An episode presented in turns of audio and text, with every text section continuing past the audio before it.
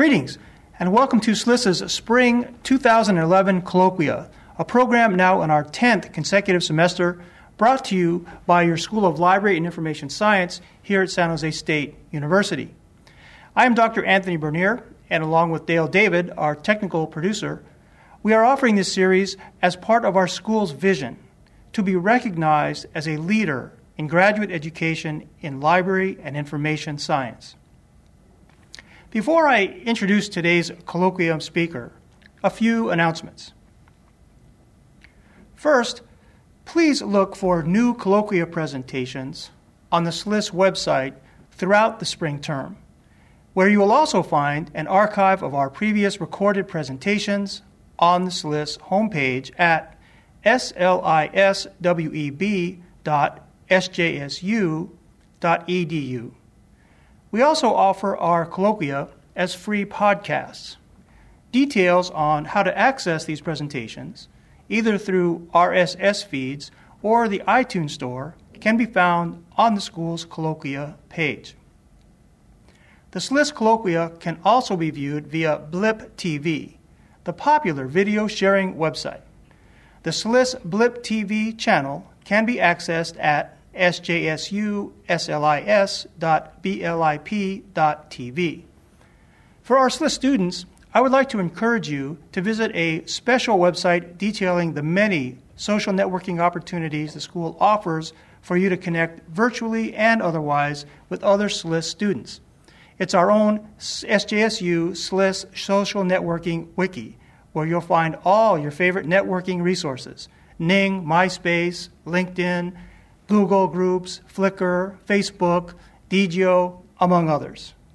The school also maintains another wiki called Cool Web 2.0 Tools, which offers a way for you to share and learn about the rapidly changing information resources you'll want to know about for classes, socializing, and a variety of other applications. While these previous announcements were intended primarily for our SLIS students, I also have a few items to share with everyone in the SLIS community. As you may know, the school maintains a robust profile at our professional, association conferences, and meetings. So I'd like to call your attention to the school's upcoming professional conference appearances at this spring's professional events. SLIS's reception at the Ontario Library Association, OLA, is scheduled for Thursday, February 3, 2011, from 6 to 8 o'clock p.m. at the Intercontinental Hotel in Toronto, Canada.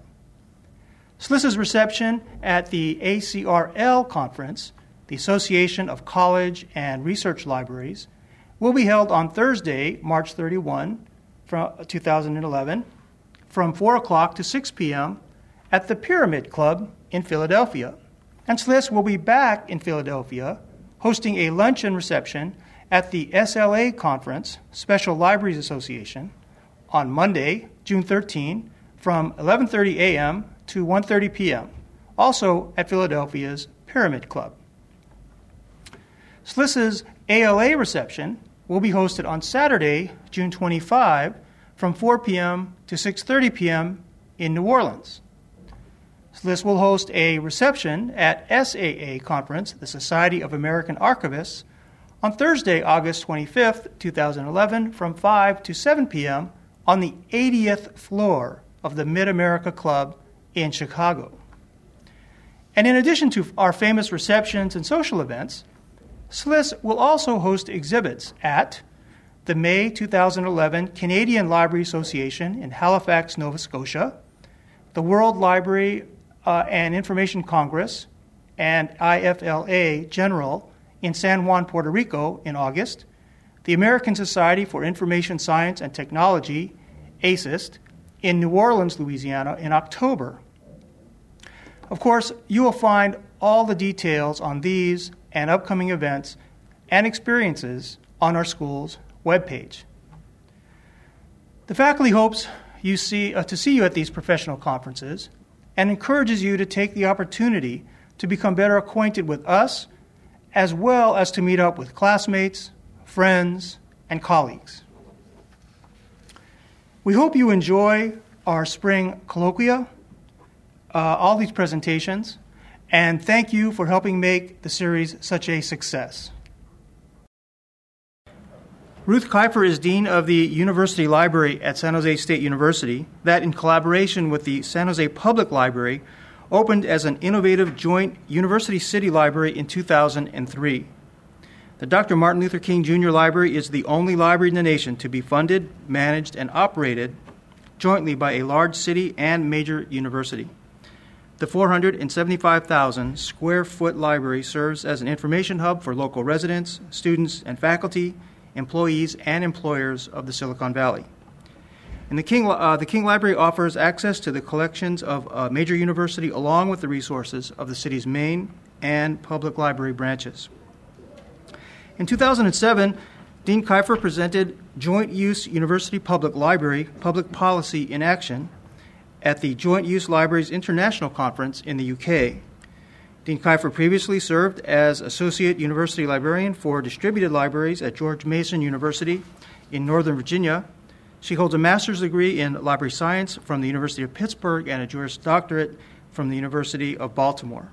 She is past president of the Virginia Library Association, has, has served on the Government Relations Committee of the Association of College and Research Libraries, ACRL, has chaired the California State University uh, uh, Council of Library Deans, was convener for the uh, Partnership Libraries Discussion Group for the American Library Association and has presented extensively at regional and national professional conferences. Her colloquial talk today is entitled The Reality Eight Years After Opening. Please join with me and the rest of this list faculty in welcoming our university's top librarian, Dean Ruth Kifer. Thank you, Anthony, very much for that kind introduction. I'm very pleased to be here, and I'd like to congratulate SLIS for the ongoing success with these, um, lecture, this lecture series. Uh, today, I'm going to talk about the Dr. Martin Luther King Jr. Library, the collaboration between the City of San Jose and San Jose State University. Uh, what I hope to talk about primarily is what is happening with the Joint Library almost eight years into our existence. I will touch a little bit on the history of the um, Joint Library, how the idea for the Joint Library came uh, to be, and how the planning resulted in the library that we all enjoy today. I'm not going to spend a lot of time, though, talking about the history for a couple of reasons. First of all, and I know this is true by looking at the audience. Most of you know about this, uh, in some cases, much more about it than I do. I came uh, to the university in 2005, and the library was already open for two years. Jane Light, director of the San Jose Public Library, and then uh, University Library Dean Patricia Breivik were uh, very responsible for making the library um, as it is today, making it a reality. And prior to Patricia Breivik, Jim Schmidt, um, also associated with SLIS, uh, was instrumental in the early planning stages. So, first, I want to give just a little bit of context for the library. Um, what is the background of the university, the city, this valley? What made this library possible in Silicon Valley?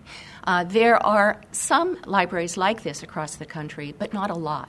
So I think it took just the right um, culture for it to develop and the right leaders in place at the time. Uh, so I'll, I'll, talk very briefly about the demographics of the city and the university, which are very much the same. A little bit of history about each of the libraries, um, how the idea germinated, uh, and then the process for planning the joint library and the ultimate model that we ha- come to enjoy now, uh, complete with an operating agreement, a cost share, share formula, and many, many documents that give us guidance. We are the largest city, or 10th largest city in the uh, United States, with now over a million um, uh, people living in San Jose. English is spoken as the first language at home in only 46% of our homes. Uh, we have a relatively high education level in the valley. Uh, a large percentage of people have either some college, an associate degree, a bachelor's degree, a master's degree, or a professional degree. But at the same time, we have a high dropout rate in our high schools. Our median house, household income is about $80,000, which is pretty good. That's, that's a, a good salary in most areas. However, the incomes in this area range from the very, very high to the very, very low. So there's a great disparity of income in San Jose and Silicon Valley. And as a result, we have the digital divide that we've all read about in the literature and we know firsthand. And we know that from seeing many of our patrons, our customers in the library.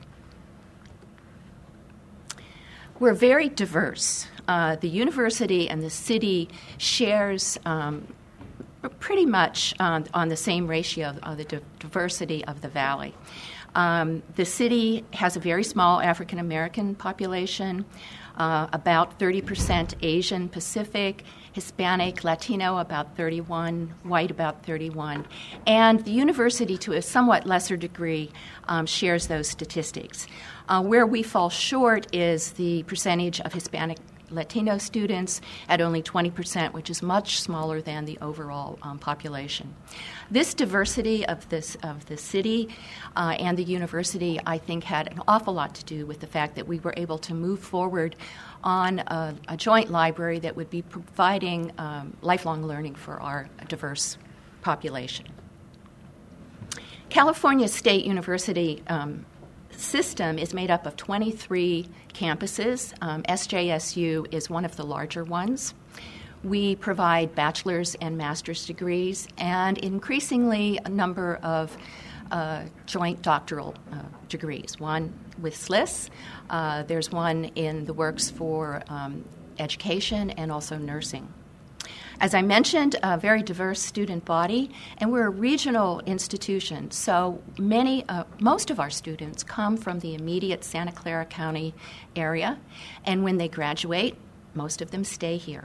So I like to say the uh, community and the university were merged long before the library decided to merge. Um, we have students who are students for a semester or two, drop out, become a public library member, um, come back to school a year or two later, so they're a student again. When they graduate, they continue to s- use the same library that they used when they were in school.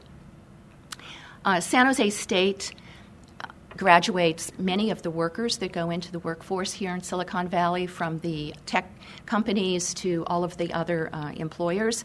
This is, of course, um, a hard time uh, in the economy, and so it's difficult for many of our graduates to now find jobs, but I'm sure that will be turning around.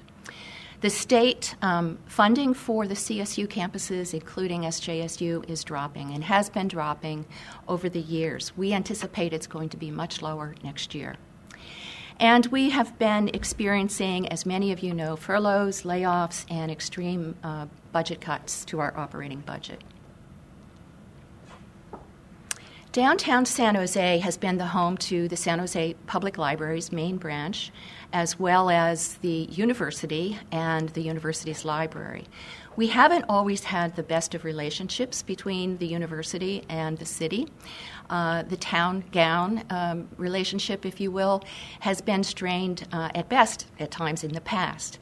Uh, many of the buildings around the campus have the back of the building facing the city, the front of the building facing the in, inner part of the university. And so there was not the kind of uh, collaboration and goodwill between the two institutions.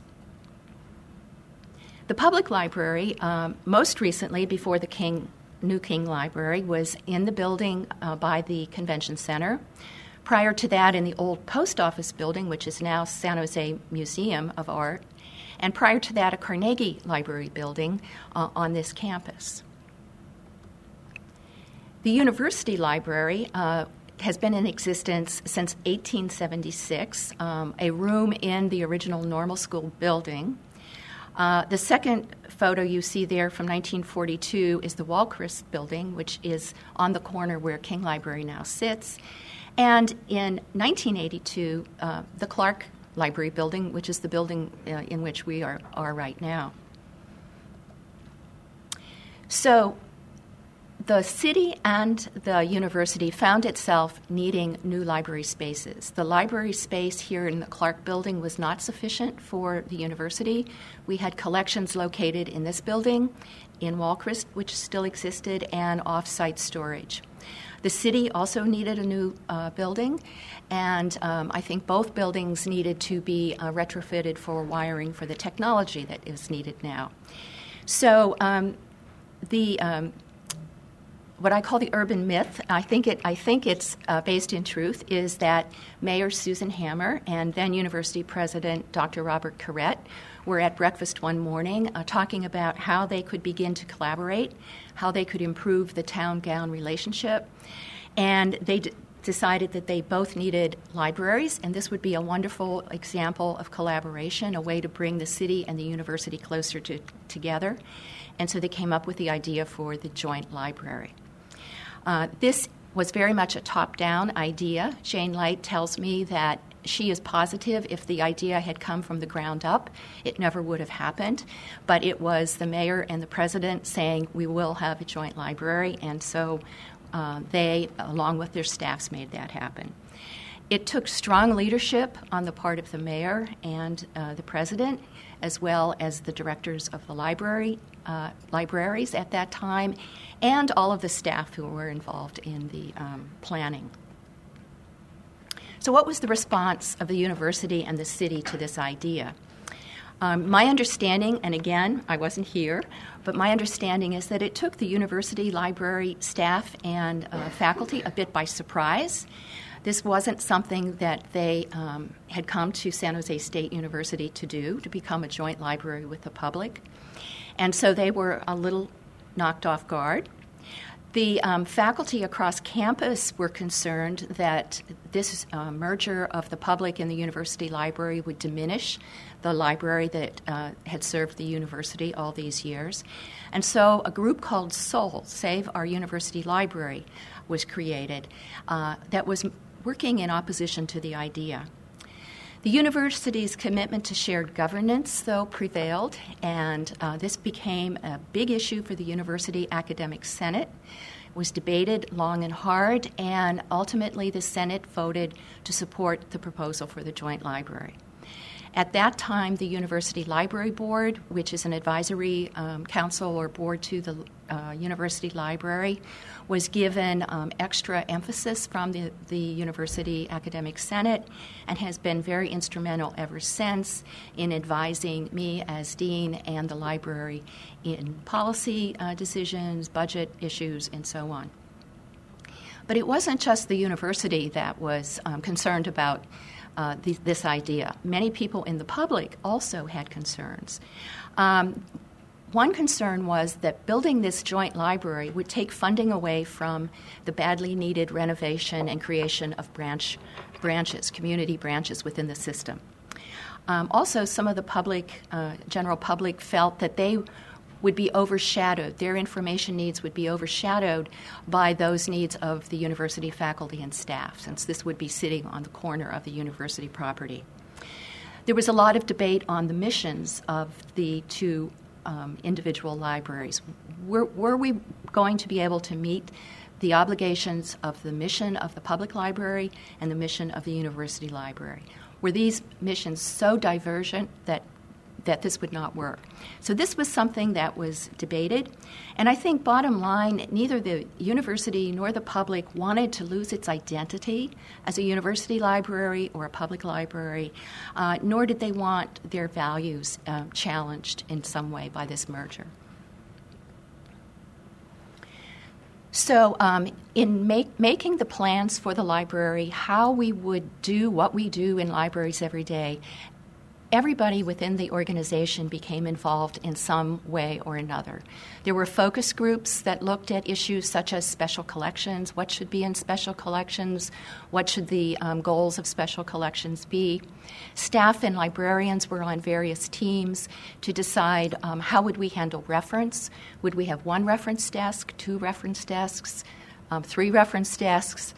Um, would we have one circulation desk or two circulation desks?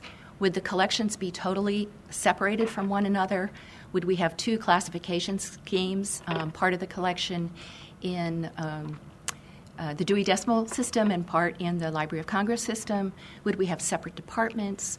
Would we have one large library organization with nobody working for either the city or the university? There were lots of conversations going on among lots of different groups on campus and within the city.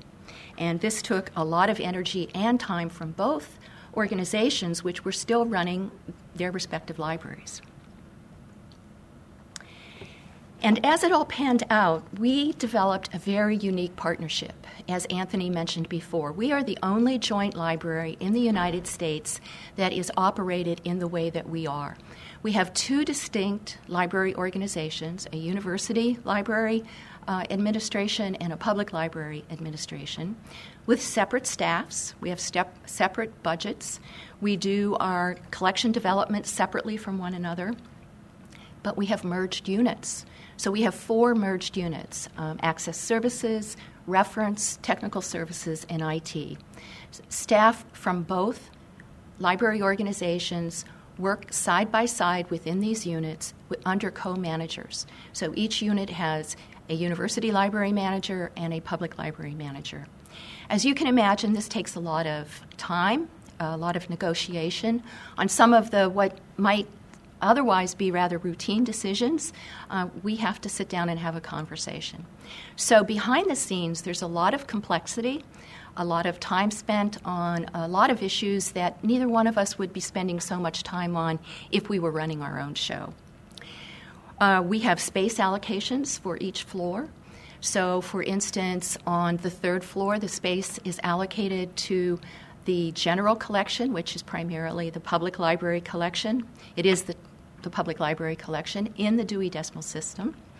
Um, on the fifth, sixth, seventh, and eighth floors, we have the university collection, which is in Library of Congress, and the decision was made not to um, change any of that classification. I think probably the biggest consideration there was the cost that it would um, take in order to do that. But we do have uh, and share a, a merged uh, integrated library system, uh, innovative interfaces. And so all of those materials are found by searching the catalog, and it works. We look carefully at work distribution and workload within our departments, and I'll talk a little bit about that later as we, um, both the city and the university, are facing large um, cuts to our budget, we have to look carefully at how we are uh, distributing the workload among our, our departments. And I mentioned before cost share. We own the computers in the library jointly. Uh, we own a lot of the equipment in the library, the servers and so forth, jointly. So we have different cost shares for different kinds of equipment and different kinds of purchases. Uh, for security cameras, uh, we I think our, our cost share is 50 50. For our equipment that runs our system, it might be um, 60, 60, 66 33, depending on whether it's going to benefit all of the branches in the public library and the university, or it's going to, to benefit just the branch, the downtown branch, and the university. So it's complex. I want to talk a bit more about the mission. Um, what we have found over the course of the eight years, and I have found over the course of the last five plus years, is that um, we have to pay careful attention to each of our mission statements to make sure that we are living up to the obligations that we have to our home organization, and at the same time, look at the joint mission statement that we have created to make sure that we are uh, creating a new entity and continue to support the mission of the joint library.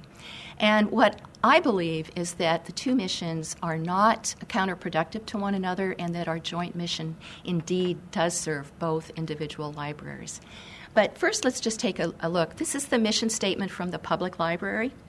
And I highlighted what I see as the you know, main um, concepts within this that the San Jose Public Library enriches lives by fostering lifelong learning and by ensuring that every member of the community, not just certain members, not just students or not just faculty or not just seniors or, or um, children, but everybody in the community has access to a vast array of ideas and information. The university library mission statement is very similar, but it has a little extra added in there. We are a unit of the overall university, so we support the mission of the university. And part of the mission of the university is to expand knowledge through research, instruction, and scholarship. So that's supporting student learning, um, the efforts of our faculty in teaching, and research and scholarship that both our students and our faculty enter into. And then through our partnership with San Jose Public Library, as well as with other organizations, we provide students, faculty, and all members of the community, the same as the public library, with information resources and lifelong learning opportunities. So I think that lifelong learning concept is what is pervasive through all, all of the concepts in both of these statements. Uh, lifelong learning for a student is in the, the, the now, the today. You know, they're working on the assignment that's due tomorrow or the test they're going to be taking in two weeks. That's the learning that they're engaged in. But in that learning, they are um, finding ways of uh, determining what kind of information they need for a problem, how they're going to be able to answer that problem, and that's going to be- benefit them in years to come as they continue changing professions, perhaps, uh, continuing to be a student, being a parent, and so on. The Joint Library Mission um, strives to enrich lifelong learning and ensuring every member of the community access to the vast array of ideas and information, straight from the public library mission statement. We also provide students, instructors, and the community with information for their educational and personal growth. That's straight from the university's uh, mission statement. And we support the library's educational mission in expanding the base of knowledge through research and scholarship. And I see that now that I've been here for five years as both a university and a public library um, goal because I think what we find are a lot of scholars who come into our library and use research materials in the university library collection are not necessarily scholars affiliated with the university. They may be self defined scholars from the general public we find that many of the materials in our uh, university library collection, particularly the print collection, are circulating now to the general public, and some of them had never circulated before.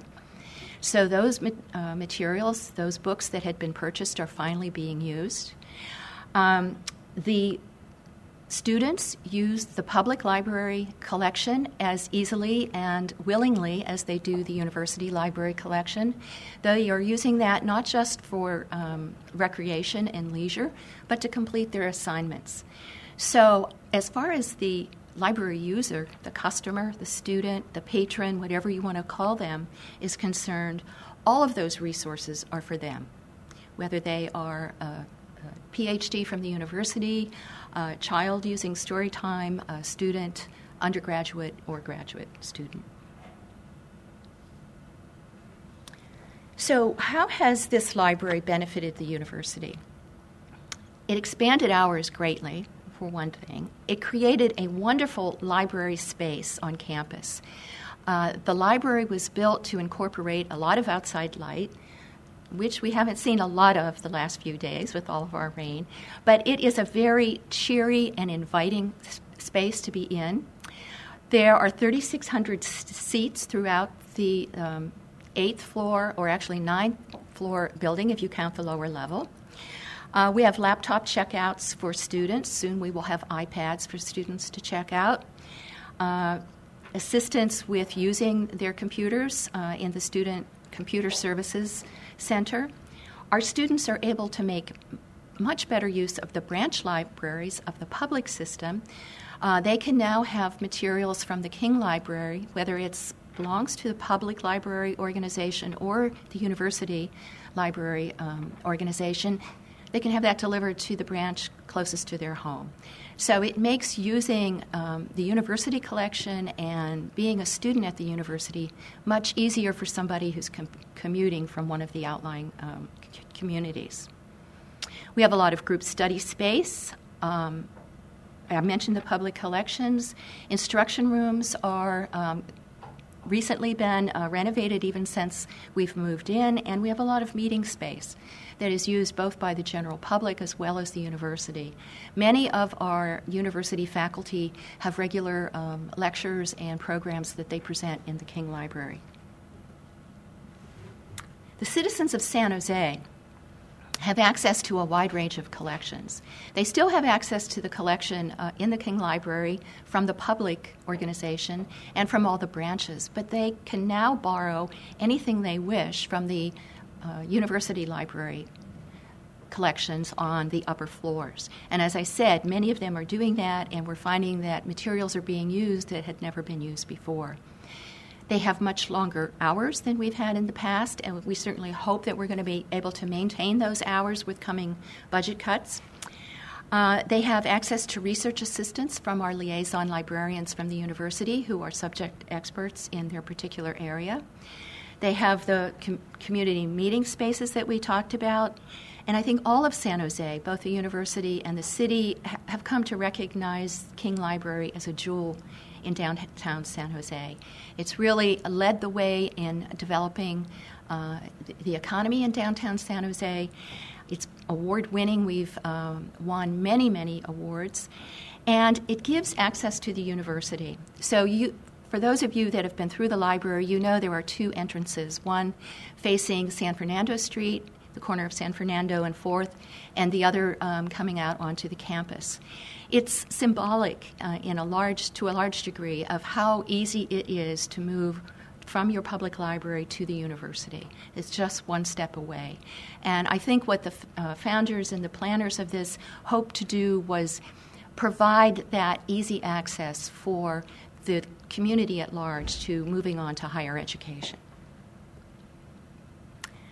The bottom line, I mentioned this earlier, is that what the merging of our missions and the merging of our libraries has created is the opportunity for lifelong learning for the entire community. We've enhanced our culture of reading. Uh, the public library has been a sponsor for many years of the Silicon Valley Reads program. The uh, SJSU campus also has a reading program. We uh, provide visibility for both of those programs with pro- uh, programs in our meeting spaces. We have a lot of children's programming. We have many of our students who bring their children to, to school with them. Uh, you often see them in the elevators or sitting at uh, tables in, in the library. Their children with picture books, and they're sitting there doing their homework for, for a university class. A lot of community programs. Um, we have social workers in the library, tax preparers in the library, lawyers in the library, uh, a lot of programming that's available to both the university community and the general community.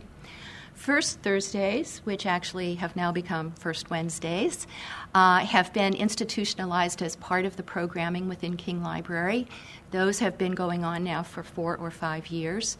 Uh, they are programs from the Steinbeck Center, the Beethoven Center, uh, the SJSU Archives and Special Collections, and the Public Library California Room. There are four of these special lectures each, each uh, semester. And the Center for Literary Arts, one of the organizations from the university, um, holds many of its programs in the library as well. And those um, those programs, all of these programs, have attendees from both the general public and the university. That's one of the requirements for having um, a meeting in one of our meeting rooms is it has to be open to everybody. Those are all the wonderful things about the Joint Library. Now, there are lots and lots of issues and challenges that we face, that we have faced, we face every day, and we will continue to face. I could spend probably um, a presentation on each one of these bullets, so I'm not going to talk uh, at length about, about any one of them. I think the, um, the leaders, the mayor and the president, perhaps, although I don't want to put words in their mouths, hoped that this would uh, result in decreased cost for the, the, institutions, for the city and for the university. However, we find increased cost. It's a much bigger building. We have much higher volume of um, uh, people coming through the doors every day. During the semester, uh, on any given day, we might have between 12 and 15,000 individuals in and out of the doors. That's a lot of people, which means we need a certain stability of staffing at our service points, at our reference desk, our circulation desk, our periodicals desk, all of the various um, service points that we have. Security is an issue in our library. It's a large library. It's got lots of little nooks and crannies that make it a very comfortable place to be, but also a difficult place to keep secure. So that is also costly. We continue to build our collections. The university library's collection is becoming increasingly digital. Uh, the public library is also becoming more digital, but has a high volume of circulation for their print materials.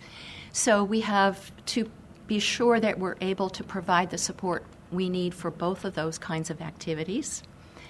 In order to stay up to date with technology, just the technology that we have, we are both straining uh, to do that because of our budget situations.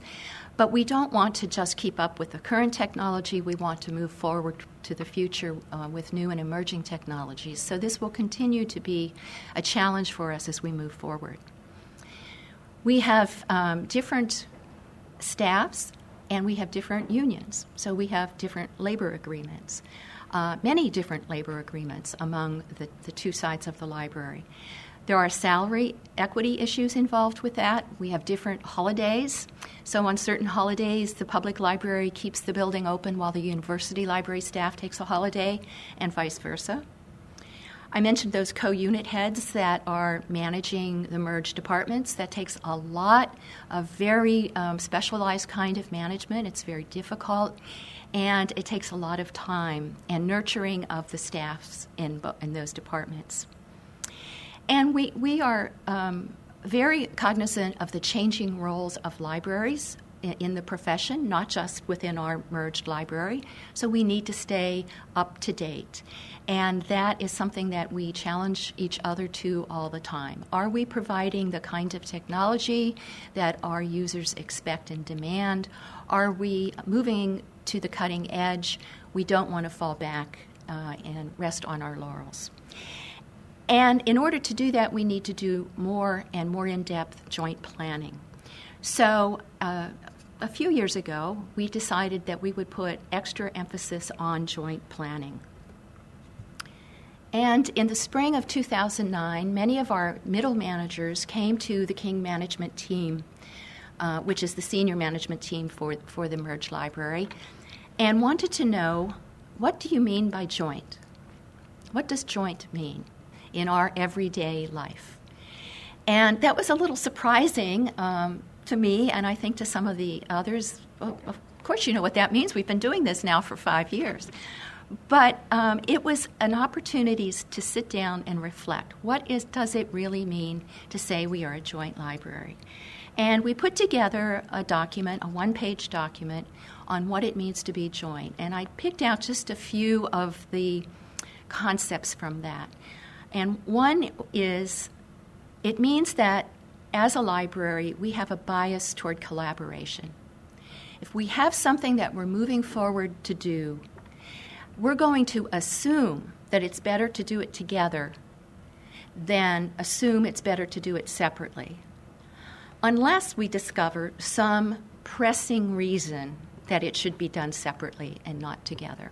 So, an example of that, I think, is what we're doing right now. We're continuing to look at discovery systems. Uh, we have been looking at overlays for the public catalog for over a year. We're renewing that effort, and we're going to be looking at some of the other dis- discovery systems which would allow um, easier uh, discovery in the catalog as well as articles in our various databases. So we are setting out to do that together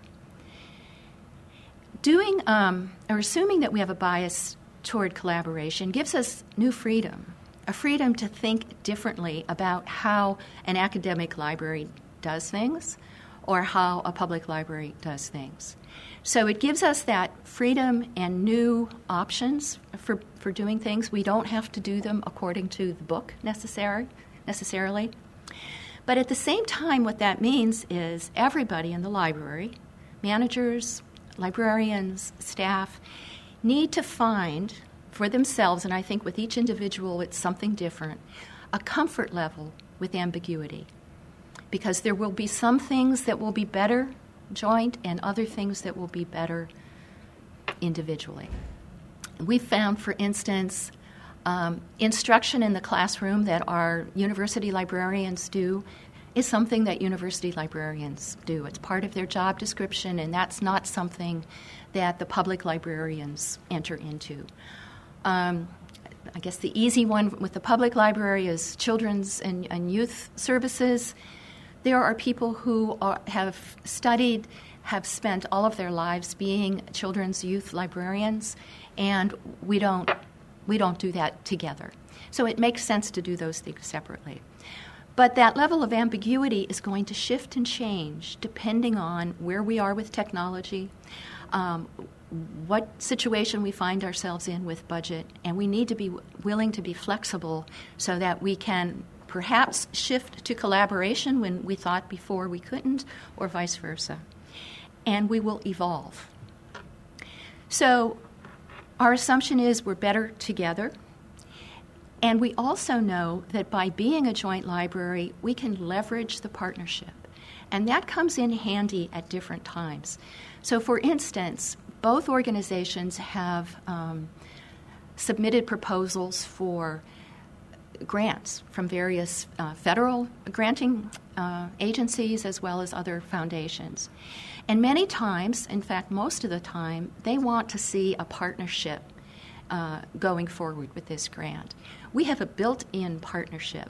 We, we, are the public and the university library moving together. So, although it might be um, the lead partner might be the public library or the lead partner might be the university library, I think that we have had better. Um, success at getting some of those grants over the past years because of our partnership. We are really unique, and uh, granting agencies like to read about us.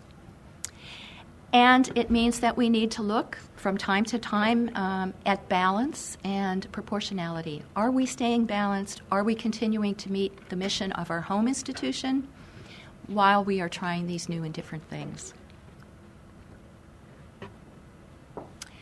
So, from that definition of joint, we developed joint organizational um, priorities. And some of these are listed here. A, a, large one that we've been working on and, and just launched this fall is a new website uh, redesign. I'm going to talk a little bit more about that in a few minutes. We are working together to digitize portions of our special collections, the SJPL California Room collections and the SJSU Special Collections and Archives. We have been uh, digitizing photographic collections and other images and now have those posted on our website. We are becoming mo- more mobile friendly as a digital library. We both have a commitment to excellence in customer service, and from time to time have customer service training sessions that both organizations open up to all of the staff. I mentioned our inquiry into uh, discovery systems.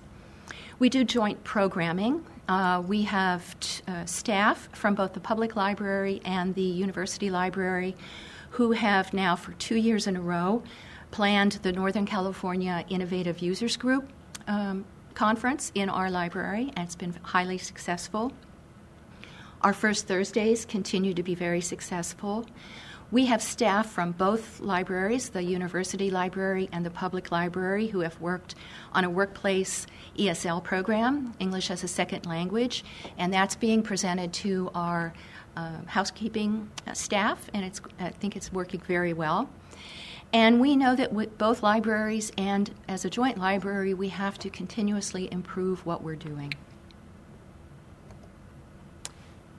So, to talk just a moment about the website redesign.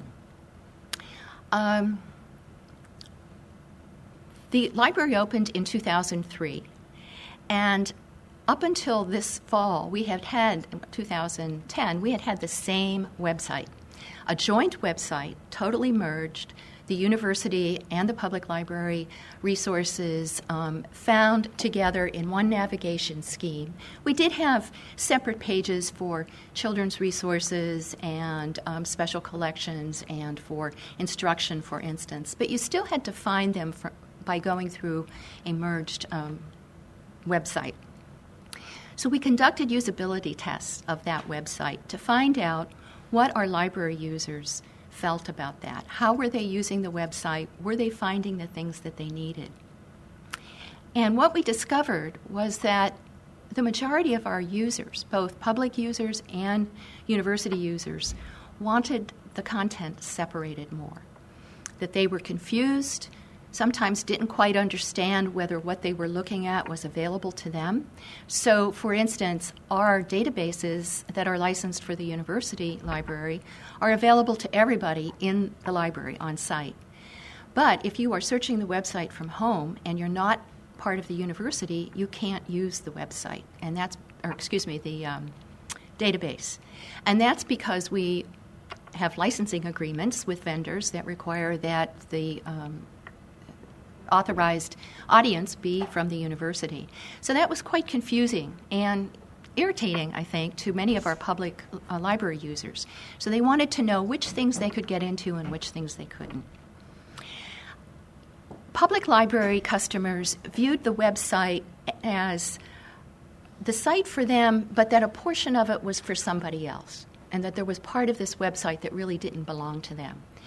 Undergraduate students, on the other hand, tended to see the entire website as theirs because they used the um, public library collection. They used uh, the foreign language um, collection, lots of uh, books, audio materials in lots of different foreign languages. Because of the diversity of our student body, they used those. They considered that part of their library. So there was a little different um, perception of how the two different uh, groups saw the, this web website merged. And so, what came out of that was a recommendation to have two independent websites one for the university, one for the public library, with both of those linking to a joint uh, portal that would explain what the co- collaboration was all about, what the joint library was, but that would link back to this website that was just for you as a public library user or a university library user. Now, that didn't mean that you couldn't use both sites, you certainly could. So that website has been up now since um, August for the university website, and I believe it was November for the public library website. We've had feedback. Some people like it, some people don't. Uh, we are now once again together looking at that joint portal that I mentioned because that in particular confused people. Uh, it confused uh, I think probably both the university users and the public library users, they began to think that that was it. That was their website, and it, it's been a little confusing and less than satisfactory. So, we're taking another look at that joint portal, and we'll continue to do that over the coming weeks and perhaps months. There have been some to change the topic uh, uh, just a bit, there have been some big issues that we've been looking at over the last um, year or so and will continue to be doing over the coming months and years. One is LEED certification. Uh, when the building opened, we had already moved forward uh, with the with the original construction, with a lot of uh, very um, efficient and um, environment friendly uh, components. However, just recently, about two years ago, we did a total retrofit of the lighting in the library. So we moved from a warmer kind of yellow light to what some people would say perhaps a colder um, blue light. It's much more cost efficient. Uh, people have gotten used to it very quickly, and we now are saving about 25% on our electrical bill for the library. That's, that amazed me when I discovered how much that really saved us. We have sensors on the um, upper, on all the stacks actually, so that when nobody is in a stack area, the lights dim down, and when somebody walks through, the sensor turns the lights on. That also has helped. Um, our restrooms now recycle water, which is, is moving us further along in that way as well. We've recently um, worked with uh, FD&O, our facilities on campus, who takes care of facilities for the library, to uh, do a study of future maintenance. What's the lifespan of our various um, uh, equipment and components? So, our elevators, our escalators, our lights, our carpeting, our painting, uh, ver- equipment, our servers. When might we expect to have to put in all new elevators, for instance? Uh, we need to know those things so that we can set forward budgetary requests for them when the time comes. That's something that's underway. I mentioned before, we're also always looking toward new technology and the rapid development of the library as an institution, in, as a digital library. So, for the university, we have more and more digital resources but our students are sitting in the seats in the library more and more. So it, it's, it's, it's, it's not either or, it's really both. How can we be a welcoming um, place for the library uh, users as well as have all of the digital components that they expect? And we have been experiencing a large number of retirements. People are re- reaching retirement age in both institutions, the public and and the university. The university library, um, over the last five years, has had eight retirements. Uh, we've had eight new librarians. Uh, that changes the dynamic of the organization. Uh, and we're doing recruitments with new people coming in. So we need to be sure that everybody new that's coming into the library has the same commitment to the joint library that we all have. And that will continue to be um, a challenge for us, particularly if we're not able to recruit as we have retirements. And uh, both institutions are facing those um, dire budgetary cuts for the coming year. So, I personally think one of the biggest uh, test that we have of the partnership is upon us right now, and that is how do we plan for really dire budget cuts? We've had furloughs, layoffs in the university, uh, layoffs with the city. We un- very likely will continue to have those kinds of things happening in the year to come. This is going to require negotiation. Are we going to cut hours again? Uh, if we do cut hours, how will they be cut? Uh, how will we staff our service desks? How many people need to be on a desk? Um, are there times of the day when perhaps a desk doesn't need to be staffed at all? Uh, those are conversations that we have to have at the departmental level, at uh, the mid managers level, at the, the senior management level, and our home institutions need to know what it means for them. What will it mean for a university library student who comes in and there's nobody at the desk? Or for a mother who brings a child for a children's hour time and it's been canceled because the children's room is not open. So, those are the kinds of things that we really need to work closely together about. We need to look at our st- staffing models.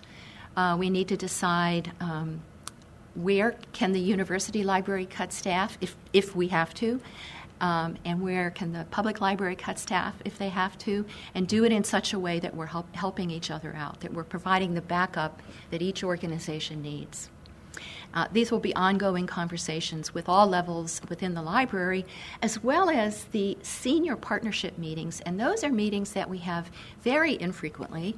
They include um, the city manager, the president of the university, vice president, uh, and provost of the university, uh, the director of the public library, myself as dean, to talk about major um, issues that might be facing the libraries. And if our budget um, proves to be uh, really alarming, we probably will be having those meetings again. Uh, the last thing I want to mention just quickly is that we need to be looking at evaluation and assessment. How well are we doing uh, in meeting the uh, components of the mission of our home institution as well as the mission of the joint library. Recently, the uh, University Library had a five year library program review. We also um, conducted LibQual, which is an ARL uh, created perception survey, and in that we found that our university library users are pretty happy with the building. They they love the building, in fact. Um, but many of them, we found from some of their comments, didn't know about some of the things that we have available for them, some of the services that we have, some of the resources that we have. So, for instance, we had more than one suggestion that it would be a good idea for us to check out laptops to students. And we've been doing this for five years, so somehow we have failed to get that message out uh, sufficiently. So, we know that we have uh, a lot of improvements to make. Both libraries um, participated in the California Snapshot Day, which was held this past fall, and we have a lot of data gathered from that. Uh, most of that is good perceptions of the library, but we need to see those as well. And at some point in the not too distant future, we need to look at a way of evaluating what we're doing as a joint library.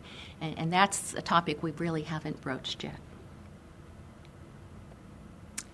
So I'm open for questions if anybody has any uh, questions or comments.